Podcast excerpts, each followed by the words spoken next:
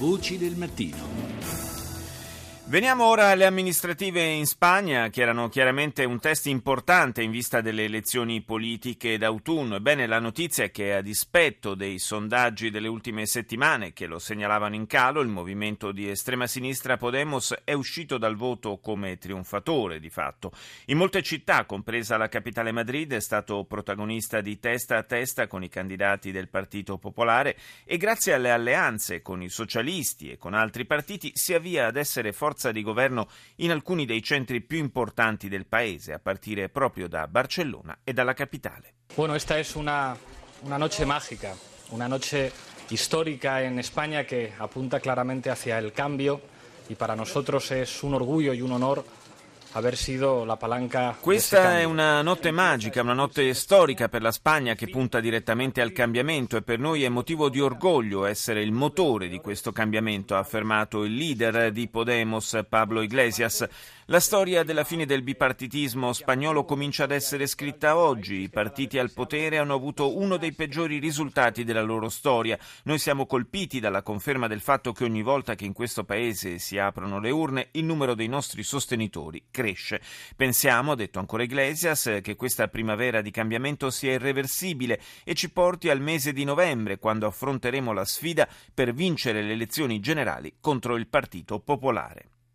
Si è votato anche in Etiopia per la prima volta dalla morte di Meles Zenawi, il leader che ha segnato la storia recente del paese africano, leader scomparso tre anni fa. Piuttosto scontata pare la conferma dello status quo che vede al potere il successore di Zenawi, Ali Mariam Desalegn, espressione del Fronte Popolare Rivoluzionario Democratico. E l'opposizione, come dopo il voto plebiscitario del 2010, è tornata a denunciare gravi brogli. In so many village areas areas, our people are being harassed, our representatives are being driven away.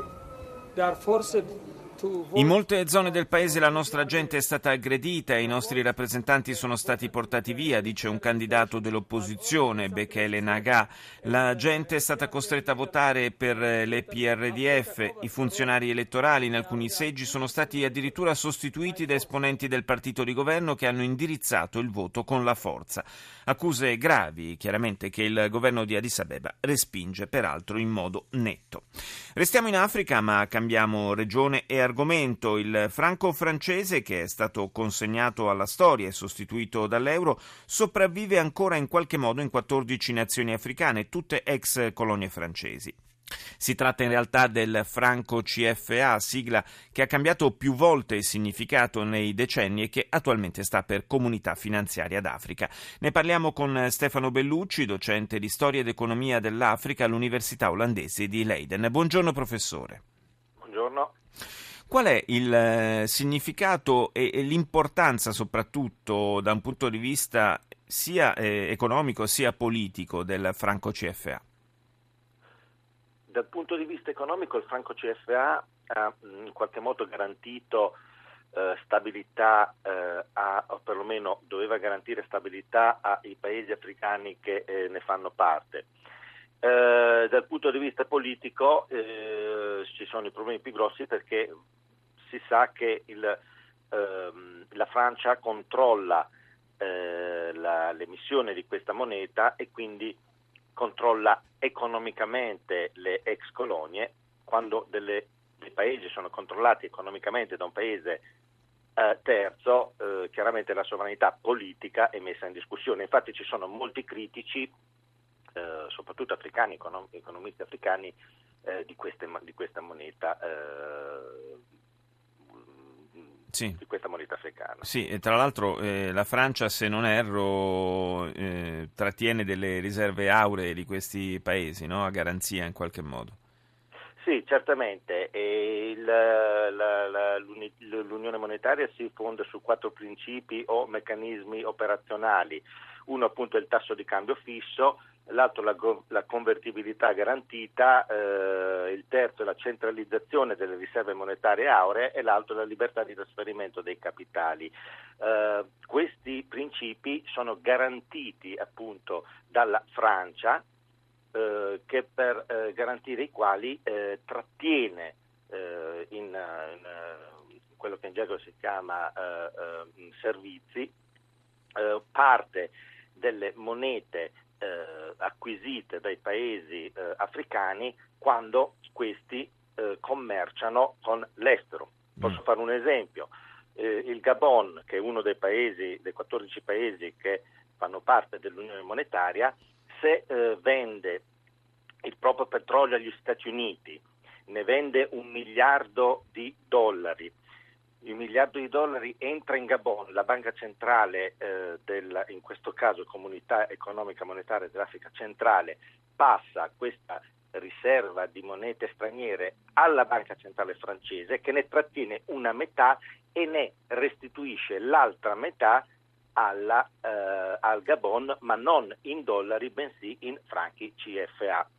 Beh, quindi... quindi in qualche modo sì. Eh, no, dicevo, quindi eh, dire, la, la, Francia ha un bel tornaconto tutto sommato sì, questo eh, tipo di, questa, di, meccanismo. Cer- certamente, questa infatti è la critica che molti eh, eh, economisti appunto africani, esperti di politica monetaria, fanno alla Francia perché dicono che la bilancia, commerciale, eh, la bilancia commerciale francese è in qualche modo sostenuta, positivamente sostenuta dai paesi africani, che sono paesi più poveri, i quali invece pagano dazio in un certo senso uh, alla Francia. Chi invece difende questa uh, unione monetaria, perché ci sono in Africa anche coloro che la difendono, uh, e molti sono anche appunto governanti e, e, e, e responsabili appunto del, dell'economia di questi paesi, dice che sì, la Francia in qualche modo detiene questo potere, ma in qualche modo ci fornisce una garanzia.